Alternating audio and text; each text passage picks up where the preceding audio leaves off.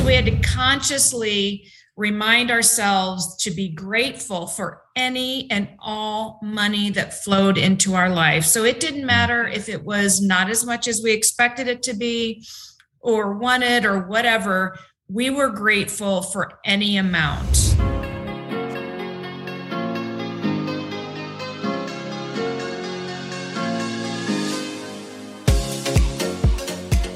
Welcome back, everybody. Welcome to the Pursuit. Great to be with you today. Super excited about our show and our, our show today and our guest today, Chris and Marlow Felton, uh, friends of mine. And I'm, I'm excited for you to get to hear from them and learn from them. This is a wonderful, wonderful couple.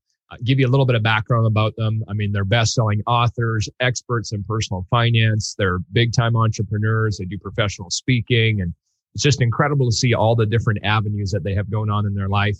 I know, uh, I think it's been around 20 years in the financial service industry too, and running a big time, big time financial service agency. So, Marlow, Chris, so good to have you guys. Thanks for being with us today.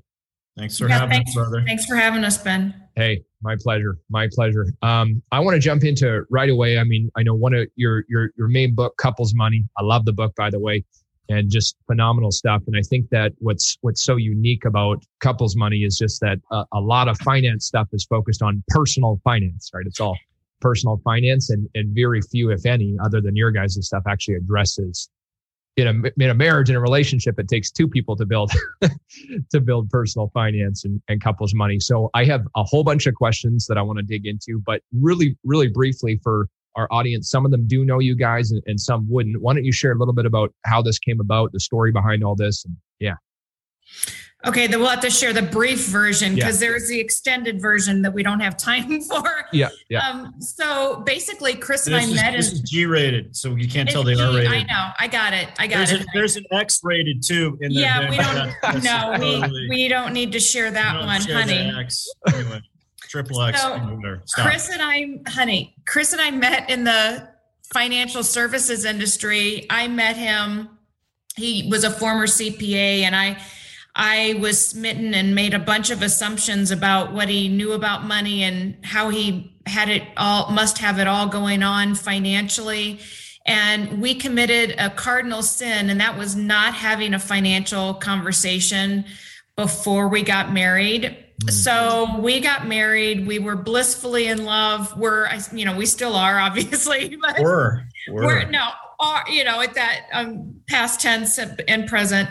I got you. Um, and I found out shortly after we got married that I married a guy with a ton of debt. Um, and his financial situation was far less than favorable and, you know, really it all boiled down to the night that changed everything when I completely blew up on my husband. And I just, I said, I'm done. This is um, not for me. This isn't what I signed up for. I am not okay with this.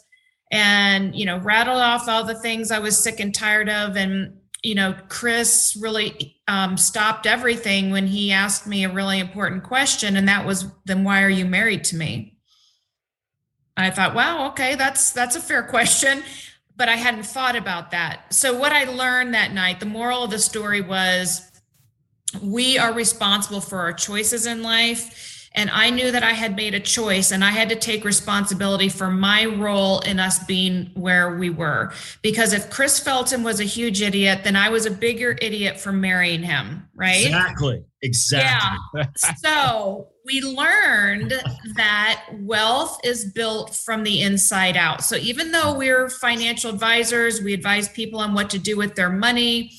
We can put together all the plans and all that. We knew from experience, both professionally and personally, that wealth is built from the inside out. And if you don't have your mind straight around money, that it doesn't matter if you're doing all the right things with your money, mm. it it's not going to do anything. So we turned a corner that night and we turned everything around. Um, the rest is history. And then in 2011, we felt compelled to share our story because mm. we saw concepts work that people only read about in theory.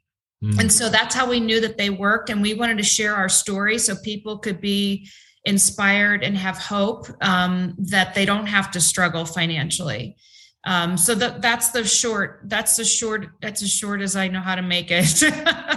short and the cleanest, and she only the used cleanest. one F, F, word in there. yeah, there were some when I got mad at him, though. I'm, I'm sure there was. Yeah, sure. I'm, I'm yeah. sure there was.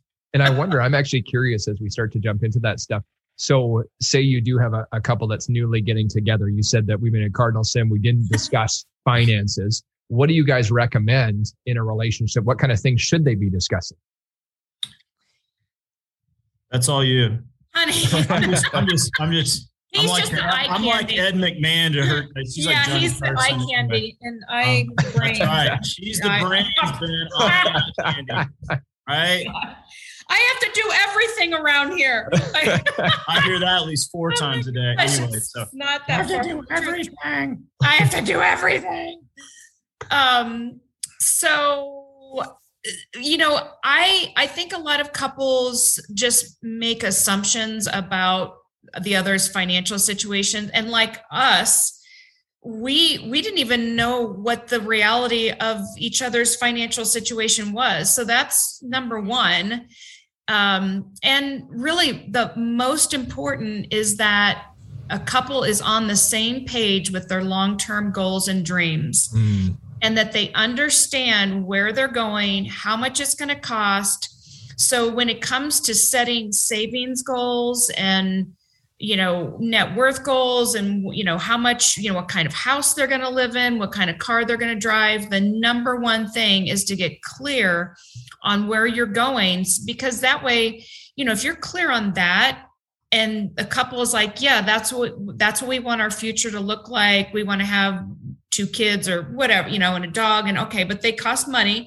Mm-hmm. So are we willing to give up, you know, certain amount of money? We're not going to be able to have the fancy car because we're going to have two kids and a dog and, you know, whatever whatever the situation might be but mm-hmm. if you're not crystal clear on your goal financially where what your ideal life looks like then I, I, would say that's the most important thing. Then you back engineer all the finances and make sense because then if one partner says, Hey, I want to go buy that fancy sports car, then the other one, instead of like, No, you shouldn't buy that car. I mean, well, why? Okay, why? Because we agreed that we were going to do this. Yeah. And the numbers don't add up. So let's you know let's figure out a different plan. So that's really super important for a couple to do. That's awesome. Really getting on the same page clarity wise where are we going? What do we mm-hmm. want? And then being willing to make the commitment to do so together. Yes. Yeah. So good. So good um, can you guys talk a little bit about this idea? I don't know if this is better for you, Marlow, or for you, Chris, to talk about this, but this whole idea of your your relationship with money. Can you expand on that? Yeah, I mean it's um, yeah, you know, so Marlow had a good relationship with money. What I realized the night that she flipped her lid and Hurricane Marlow, volcanic Marlow. I mean, she's like five foot nothing, but man, it's like anyway. She did the Tasmanian Devil, all those things. Um, you know, that really woke me up is you know where, wherever I've had a money problem, I've always been there. Yeah. And uh, right, I'm, I'm the common denominator of all my problems. And so, you know, point A was really understanding, you know, that I, I it was I created it. It was it was really the first time in my life been that I took 100% responsibility for what I created because it was really clear that on an unconscious level you know, I created the disaster. And so the relationship with money is, you know, if money was your friend, would money hang out with you? Mm. Right. And so, you know, if you described as fr- a friend as, as something that's difficult to deal with, hard, scarce, causes anger, frustration, and stress, like that's not going to be a friendship that's going to last very long. Right. And so money's energy, right?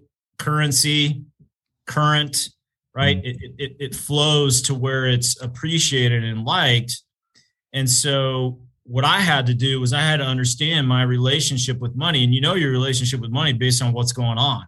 Mm-hmm. And for us, it was, you know, a quarter of a million dollars of unsecured debt, um, leaking money, making stupid financial decisions, uh, you know, approval addiction. We might be able to get into that later. Mm-hmm. But I had all sorts of challenges. And so for me, it was, you know, getting the right mentoring and coaching. And his whole thing is, you know, you don't have a money problem, you have a money project. And so you got to figure out really, and I, I instruct people on this all the time. And, and Ben, you and I are in this, you know, same industry. And, mm-hmm. you know, we, we, we train a lot of entrepreneurs, but most people, um, if they were to grab a journal, a money project journal, and where you start is just write the word money at the top and write down everything you make up about that. Because mm. what we are is we are tremendous storytellers, right? If, if you're, you know, selling money, relationships, I can get into a story later about it, but but the cool part is is you got to change your story. So my story that I never checked on for decades, and my parents never checked on their entire lives, and my grandparents never checked on was money's hard. Us Feltons aren't supposed to be successful. We're not supposed to have money. Money, you either have it or you don't. Hard to make, hard to keep, hard to this. Everything was hard. Hmm. And so my relationship with money was hard. What did I manifest? Hard. Absolutely. Yeah scarcity. So that, you know, Marlow had the wealth abundance, like she already had that. And that's why she was so shocked because she's looking at me going, you look like you're smart. You are a CPA. you are a financial advisor. What the hell's wrong with you? And what the hell's wrong with me or was was just my unconscious internal feeling, right? And I tell people all the time, like you can't get wealthy by by feeling poor. Yeah. yeah. It'll never happen. We could do a whole podcast on that topic, brother. I mean, it's sure. uh, it's powerful. yeah. That's that's so good. Thank you for sharing that. And I, I think when you talk about that idea where wherever there was a money problem, I am, you can substitute that for any area in your life. Where right. you know where there's a people problem, I am. Wherever there's whatever it might be and just that idea of real true responsibility that if my life is going to change i need to be willing to change. So good. And then journaling you know as chris talked about that everybody is the idea of actually taking the time because I, I think a lot of people are well we might read something we might hear something that's a good idea but then we don't do it. But to actually take the time and write that stuff down and i think you guys probably agree with this when you start writing down money and all the things that come to mind to not judge what comes out but just let it on the paper right so often I think we want to, no, no, no, I don't actually think that. I'm not going to write that down. Yeah. Yeah. well, and it's, and it's, you know, you got a lot of entrepreneurs are listening too. Mm-hmm. Do that with the word sales. Sure. And for most people, they're like, they're trying to figure out like what to say, what to do, all that stuff. But they literally, you know, I, I, I call it running a marathon with a 30 pound bowling ball around your ankle.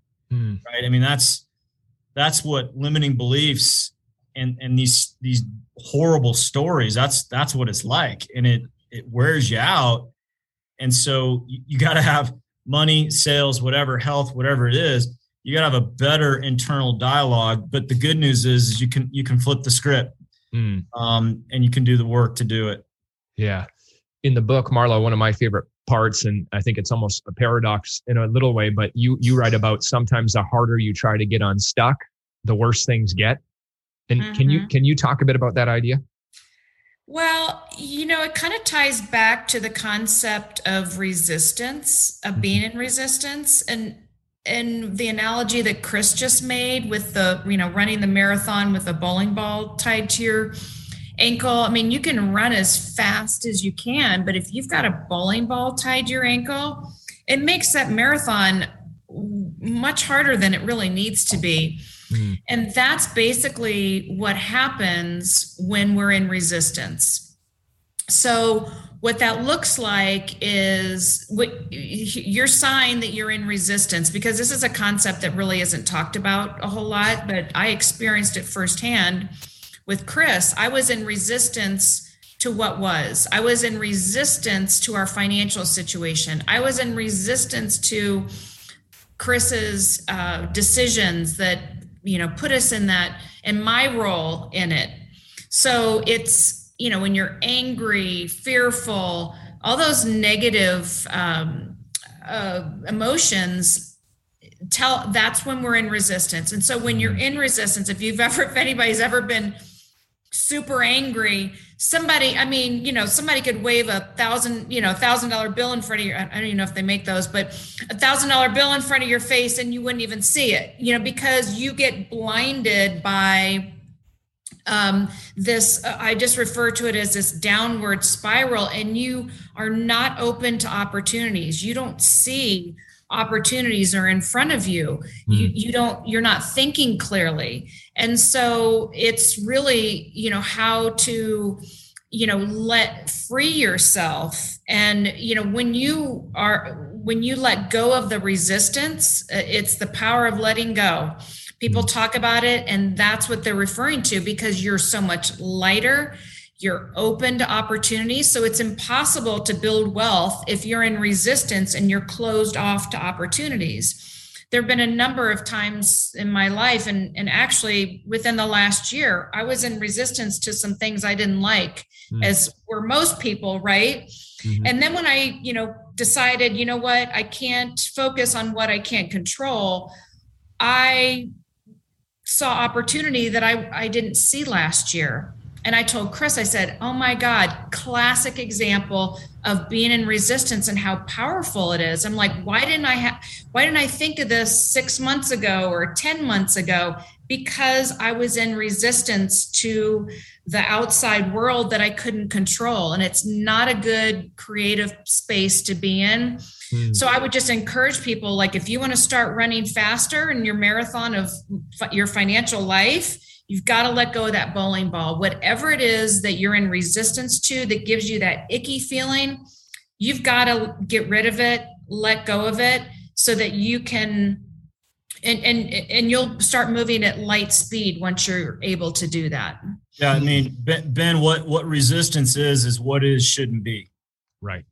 Right. And so, you know, Joe Dispenza calls it a negative feedback loop, right? And mm-hmm. it's it's basically you look at your environment and your your your whole your whole thought process is outside in. It's dictated by what you see mm-hmm. right? So we saw that with the pandemic right? Th- those of us that have fortunately been trained not that there weren't parts that were really horrible about that but you know that outside in approach to life um you know for me it was it was my debt, right? My debt load. So I'd look at my debt, hate debt, hate debt. I hate it. Shouldn't be, shouldn't be this way. Not my fault. This.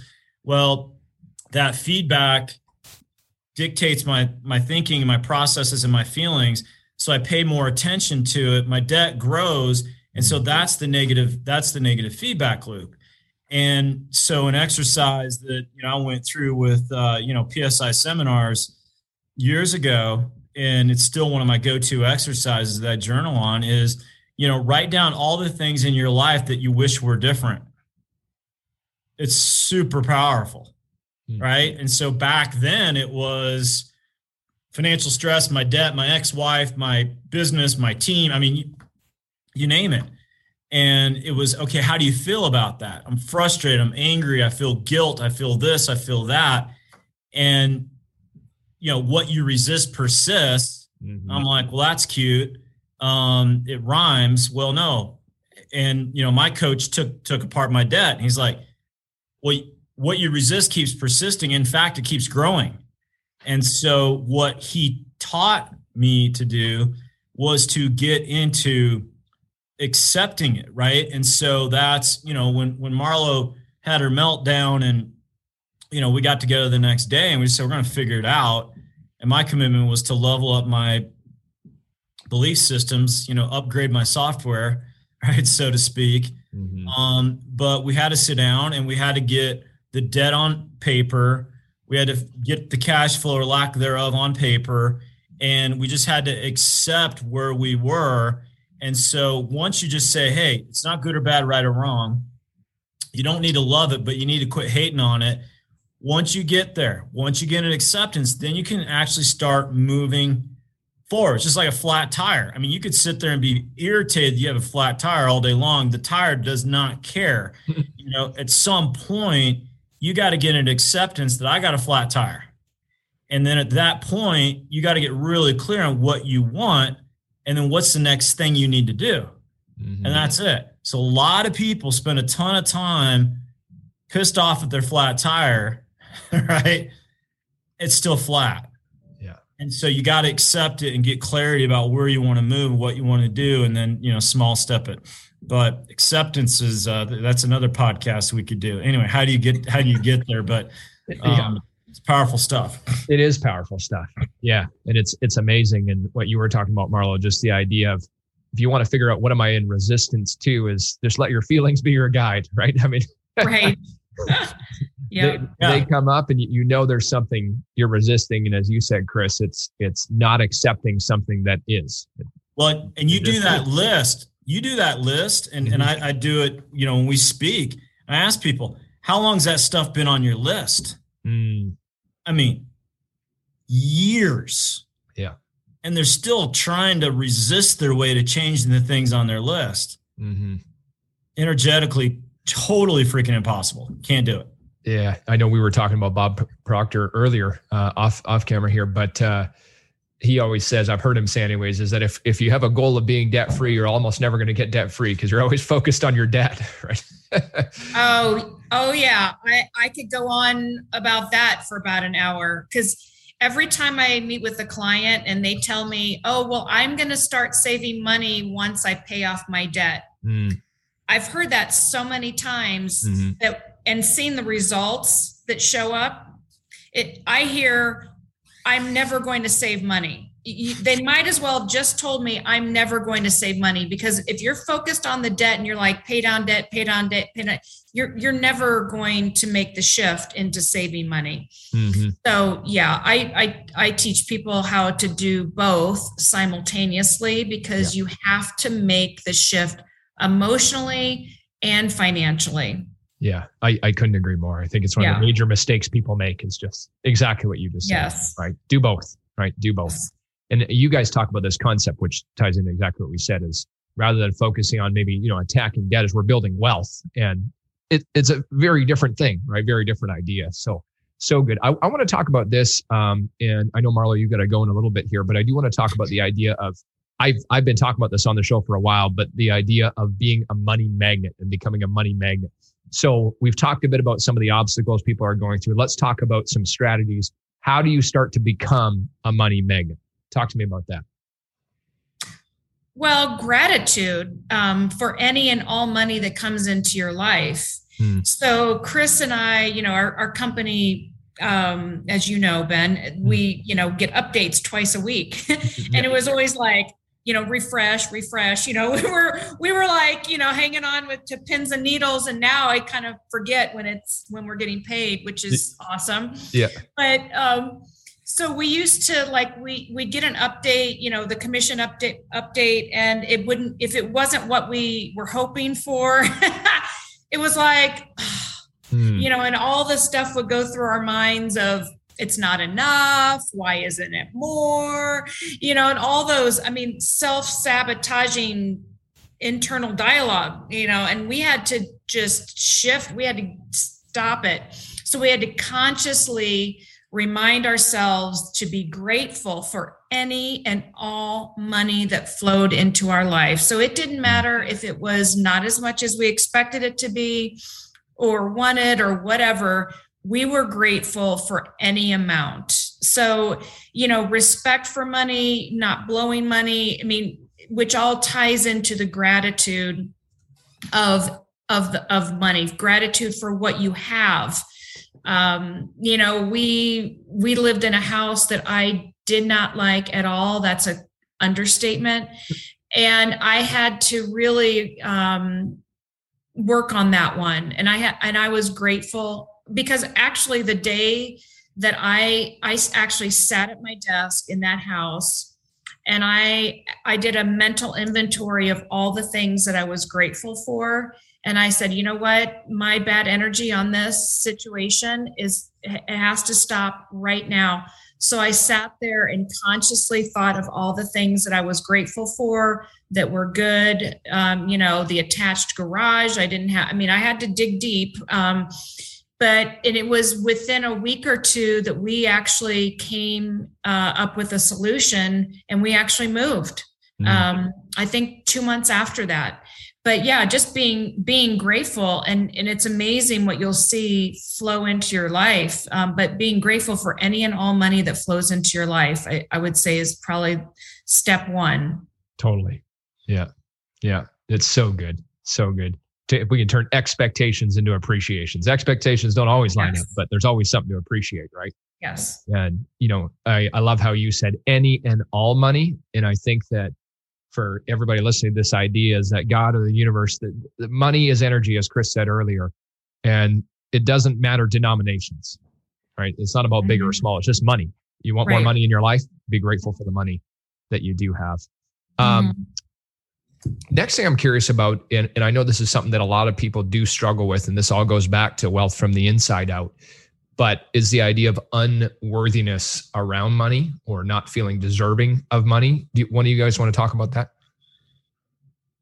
Well, one, you want to give your two cents before you go, and then I got I got a bunch I can share with that on. Yeah, no, I, I know Chris ha- is really good about um, explaining that. You know, I haven't I haven't necessarily had that issue. Like I always, hmm. you know, people are like, "How do you do that?" And I'm like, I you know i i feel that i deserve money but i know that I, i've just seen it over and over again with clients with people in the industry just observing people that they have this underlying program and, and a lot of people don't even realize it um, and it's sabotaging their financial life that because they deep down inside they feel for some reason that they don't deserve wealth mm. either because they have this preconceived idea that it's bad they don't want to be a snobby rich person you know basically stems back to something in our childhood that was a negative uh, impression that got into you know into our subconscious and then we just live it out and believe that as a truth um, you know i don't i don't deserve it. I'm not good enough. Um, that's a big one. So the i'm not good enough program is basically you know that you don't deserve to have wealth. And the, and the truth of the matter is is that we all deserve it. We absolutely all deserve it. It's not like there's a finite amount. And if i have wealth somebody my neighbor can't. I mean it, it doesn't work that way. And so a lot of people think that they're going to be taking from someone if they have money. That's does that doesn't happen. It doesn't work like that. Um, if anything you are more you have more to give not just monetarily if you you know if you're donating money or giving to charity but as a human being because it lightens you up and when i say lightens you up like you're you become a better version of yourself mm. um, so the the i'm not good enough program is um, you know very detrimental so my message to everyone who's listening to this is you are good enough and you do deserve it. Um, we all do.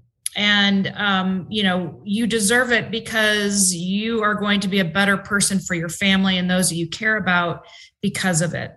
That's so good. So, yeah, hopefully that helps.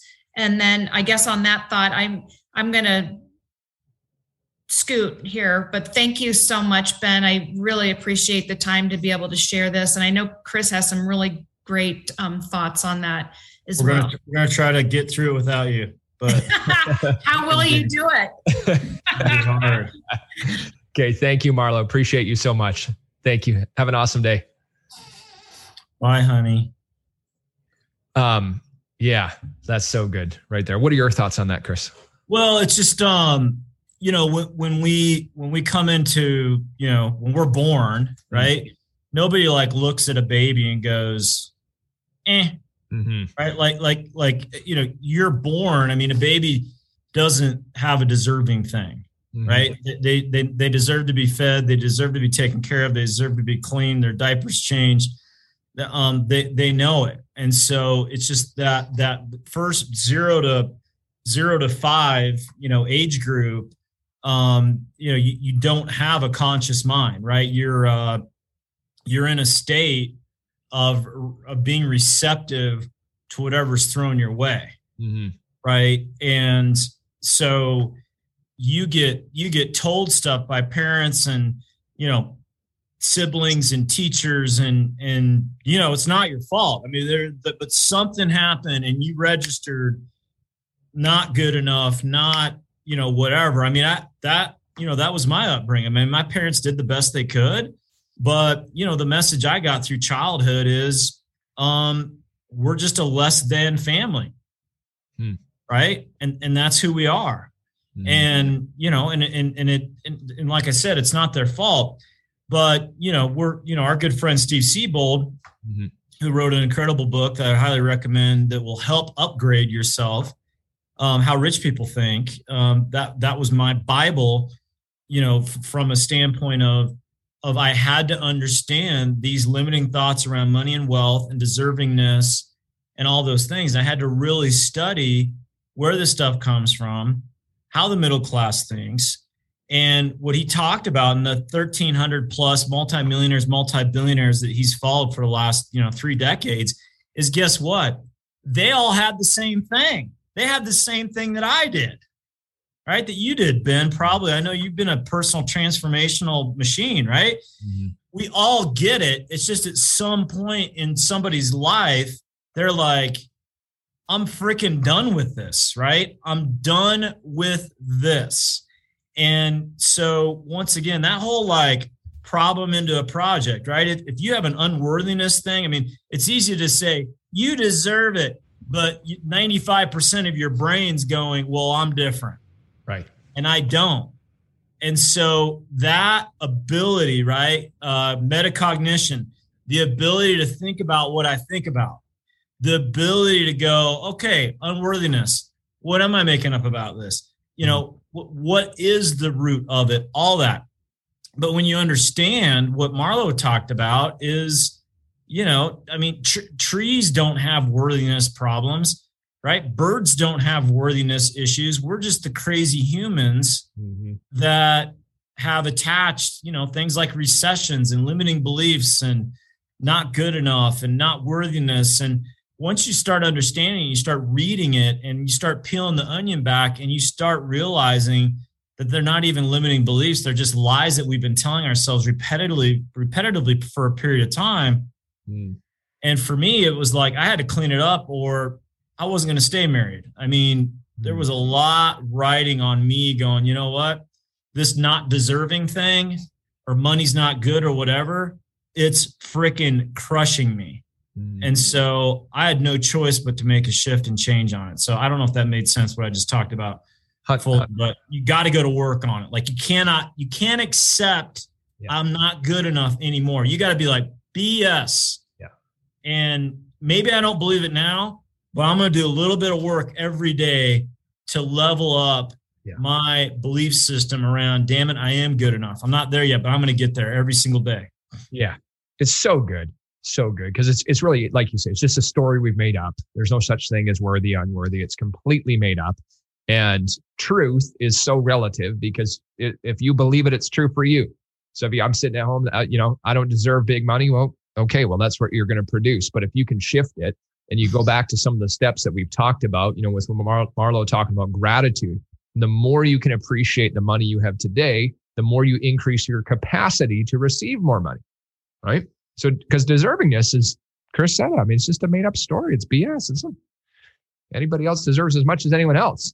And then I think sometimes, if you're listening to, sometimes people struggle with the idea, unconscious again, but the idea of, well, I, you know, I don't want lots of money because somehow that's going to change me. Money doesn't change you. Money magnifies who you are. So if you're scarce with the money you have today, well, you'll be more scared if you had more money because you're scared of losing it, right? So we've got to shift on the inside, shift on the inside. And yeah. you know, Chris, when you talked about that idea of outside in versus inside out, man, we we have to learn to detach from what's going on in the outside world. Your current circumstances were based on who you were in the past, not based on who you're going to be today. Right?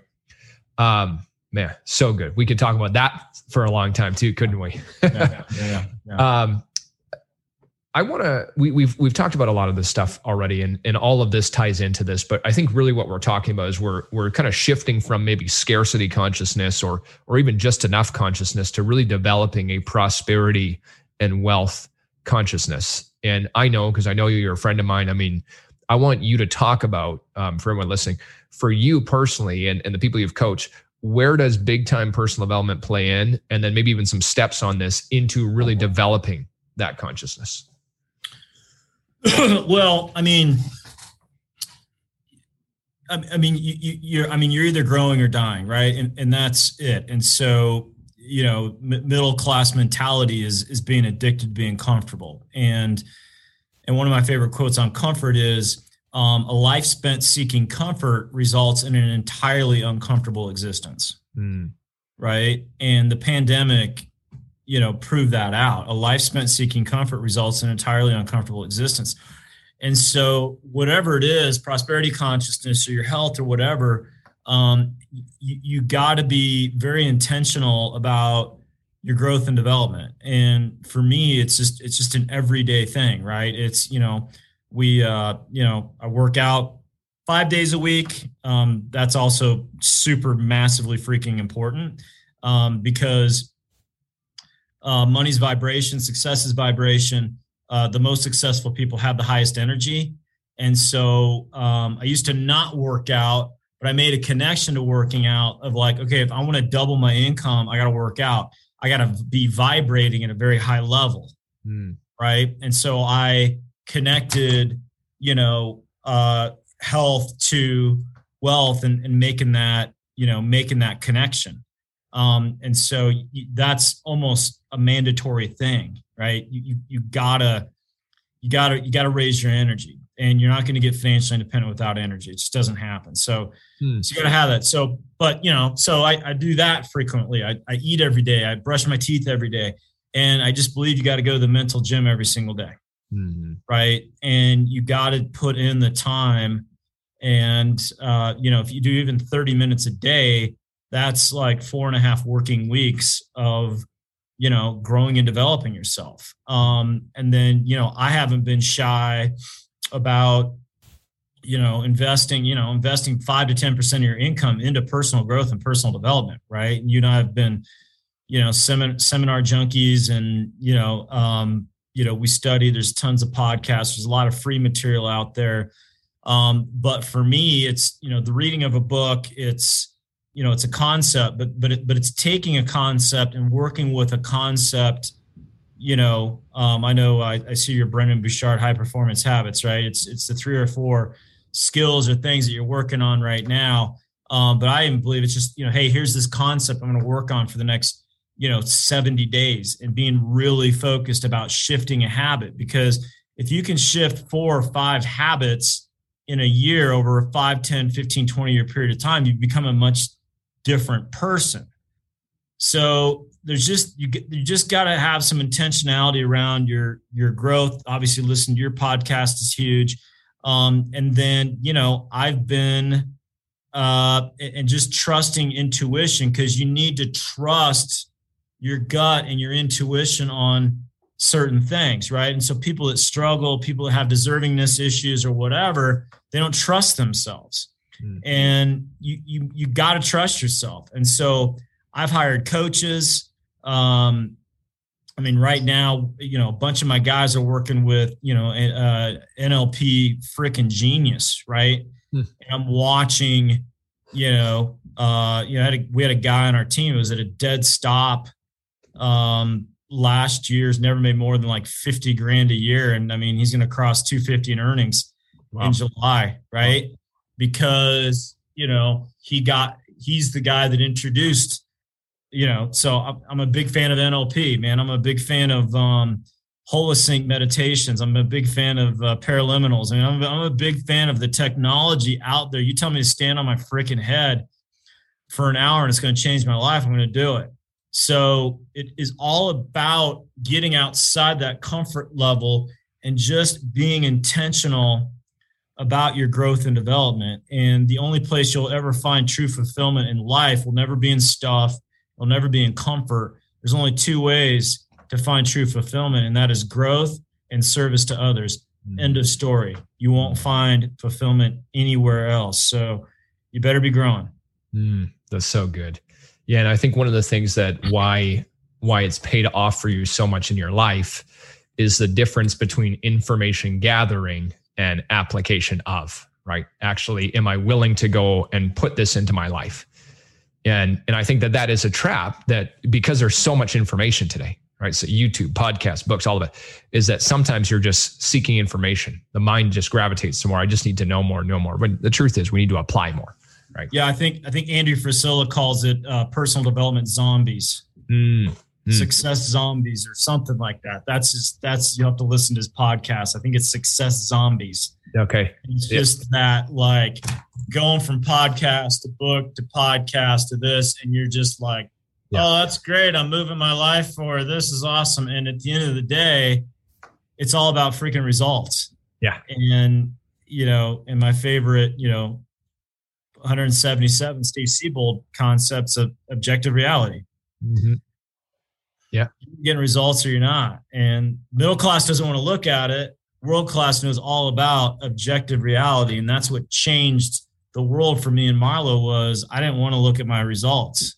Mm. I wanted to, I wanted to have alibis. I wanted to look in the future. Mm. I didn't hmm. want to own anything, but she forced it on me and yeah. was objective reality.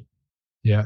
I think there's a big sense of freedom when you finally do face that too, right? Because when you're avoiding it, and you're you're ignoring it. You're you know i'm not going to look at my results. I'm not going to look at the credit card statement. I'm not going to look at you know whatever it might be. But then you actually face it. It stings but then okay i can do something about this. Well yeah and the reason why it's a world class uh, trait and it's um in, in his book there's 177 right? Um, we just had him speaking to our, our team and he said somebody asked him if if they were if the 177 secrets if they were in any specific order. And he said, um, no, they're none of them except for the first one. Hmm. And the first one is objective reality. And so world class has the capacity to look at their results and not take it personally. Mm. And the middle class, they don't want to look at their results because they don't want to feel bad about themselves. Mm-hmm. And then their results get worse and they don't look at it because they don't want to feel bad about themselves. And it's just, this crazy spiral, right? Negative feedback loop at its finest. And so we've gotten pretty good at, you know, looking at results. And what I've gotten good at also is understanding that, you know, I'll write down a result. You know, there's certain things about our business that aren't, you know, not, it's not comfortable to do. Mm. And, and I always go back, Ben, to what am I making up about it? And if I can change what I make up about it, that's more affirming, then I, I can cut the bowling ball free mm-hmm. from my ankle before I get on the journey, right? Yeah. Yeah. So good. And going back thinking about what am, what am I thinking about? Right. Yeah. Um, one more concept I want to talk about before we wrap up. I'm excited about this one, and I think it's such an important one, especially for everybody listening, because they're, of course, they're driven, of course, they're motivated, they're they're goal focused. I really want you to talk about this last idea on goal achieving versus goal setting and just kind of breaking that down for us. Yeah, I mean, I um so so once again, I, I hired a coach for four years that you know I couldn't afford really, right? But but once again, I, I um left to my own devices, I wasn't getting it done, right?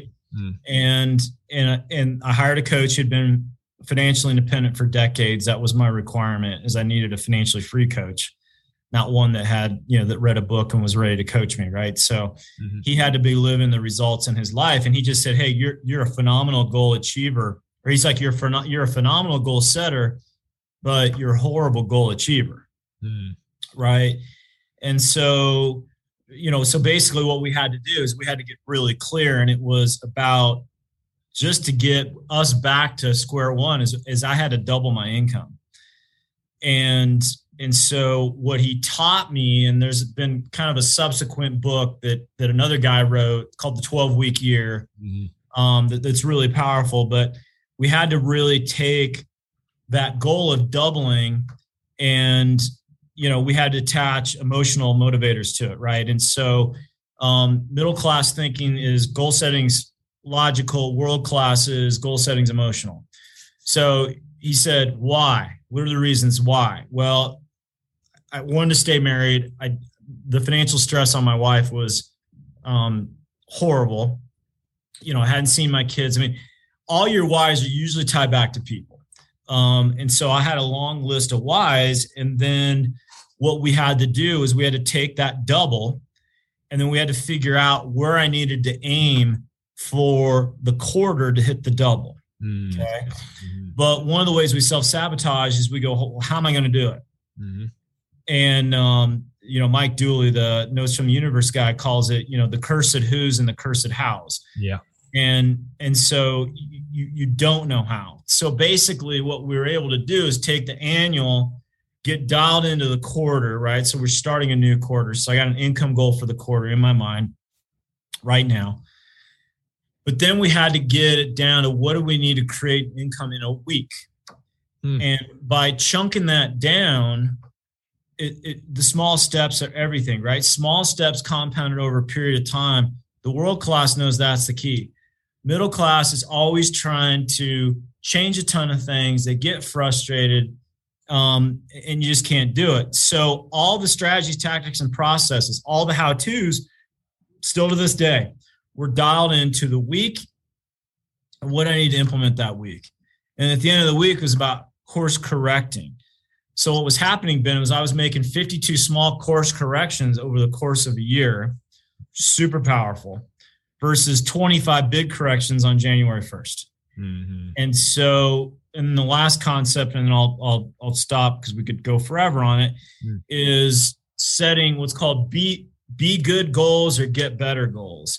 And so the middle class, the ones that don't want to look at objective reality, they set um, be good goals, meaning they tie their worthiness, they tie their deservingness, they tie all that stuff into hitting the goal. And if they don't hit it, then they're proving themselves right that they're not good enough. Mm. And they, they have no prayer.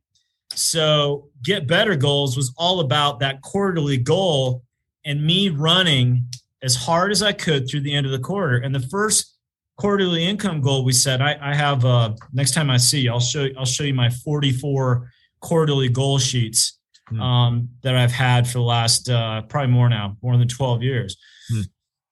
But I ran all the way through the end, Ben, and I hit half of the goal. Hmm. Most people would have said, okay, I got to lessen it. Hmm. Or I'm going to set a different goal. You know that you train, you train a lot of guys. Mm-hmm they don't hit the goal, they change the goal. They're constantly flopping around. I always ask my guys, what's your number one goal? Most of them don't even know. Mm-hmm. So then I, I re-upped it for the next quarter. I got 75% of the way there. Right. Then the next quarter, I got 90% of the way there. And then I increased it by about 10, 15%. Hmm. So what happened is I missed about, I missed that quarterly goal about 99, 90, 95% of the time. I kept raising it. I kept raising my identity. I kept raising my income thermostat. And what's happened is, you know, we, we took our income up more than five times since I started doing that. Hmm. So, um, you know, get better goals are better than be good goals. Yeah. And, uh, and you'll start nailing that stuff. And it's amazing what you'll do. And it's cool to go back in my manila folder and look at, yeah, you know, all the stuff that I said I was going to do. And they seemed big back then yeah. Now I'm like, why was I thinking so freaking small? Yeah. Right. Yeah. Yeah. It's, it's why it makes me think of Jim Rohn. He always talked about, you know, set a goal for not achieving the goal, but for who you'll become. Yeah. The whole idea of getting better right is that am i setting this goal so i'm striving towards a better version of me because you know this i know this i mean it's been said however many thousands of times in life you don't attract what you want you attract what you are so the more we can work on us the better we can become then of course life life will respond accordingly it's it's a wonderful thing. Man this is awesome. I've loved this. I know especially because i know some of the conversations you and i have had many times but uh, but we could literally talk about all of this for days. Yeah, um, yeah. La- last question for you. I know you've studied tons of this stuff. Become an expert in it yourself. Give me a few of the top books resources you'd recommend someone says okay i'm ready. I want to shift my wealth consciousness. What are the top resources you'd recommend? Yeah, I mean, I, I really think um, if I had to pick, like, if, if, if everyone's like, hey, I got pick one book, it, it, would no doubt be Bob Proctor, You're Born Rich. I mean, I I um I know he reads Think and Grow Rich every day. He's been doing that for 60 years. Yeah. Um, I would actually choose his book over Think and Grow Rich hmm. all day long. I think it is unbelievable. I think it's unbelievably written. Um, mine is totally worn out, right? I've been through it so many times. Um, you know, so that that stuff's good. Um, you know, I I think uh, the 177 mental toughness secrets. I think how rich people think. Um, you know, I, I think releasing baggage. Um, there's a, you know, I mean, these are things that work for me. Um, you know, PSI seminars is uh, PSI seminars is uh, um, Proctor wrote a bunch of the material for that. That's a very interactive, um, experiential. We've had a couple hundred of our agents go through it. PSIseminars.com. Can't recommend that enough. Um, meditation is uh, do it yourself meditation. Uh, centerpointe.com, point with an E on the end. Um, and then couplesmoney.com. Holy mm-hmm. cow. Anyway, there's good stuff out there. So just that stuff. And you don't want to get overwhelmed by it. Um, you know, there's, there's a, there's a 177 concept I'm studying right now. Um, you know, I've been reading that same page. I think I'm about 10 days into reading that same page. Just over and over. Yeah. Yeah. And it's, it's changed how I've been interacting with people because I've gotten lazy in certain things. And so you just got to be on it, man. And, uh, you know, we need constant reminders uh, all the time of, of what it takes to become successful, but you really need to understand the laws that create success.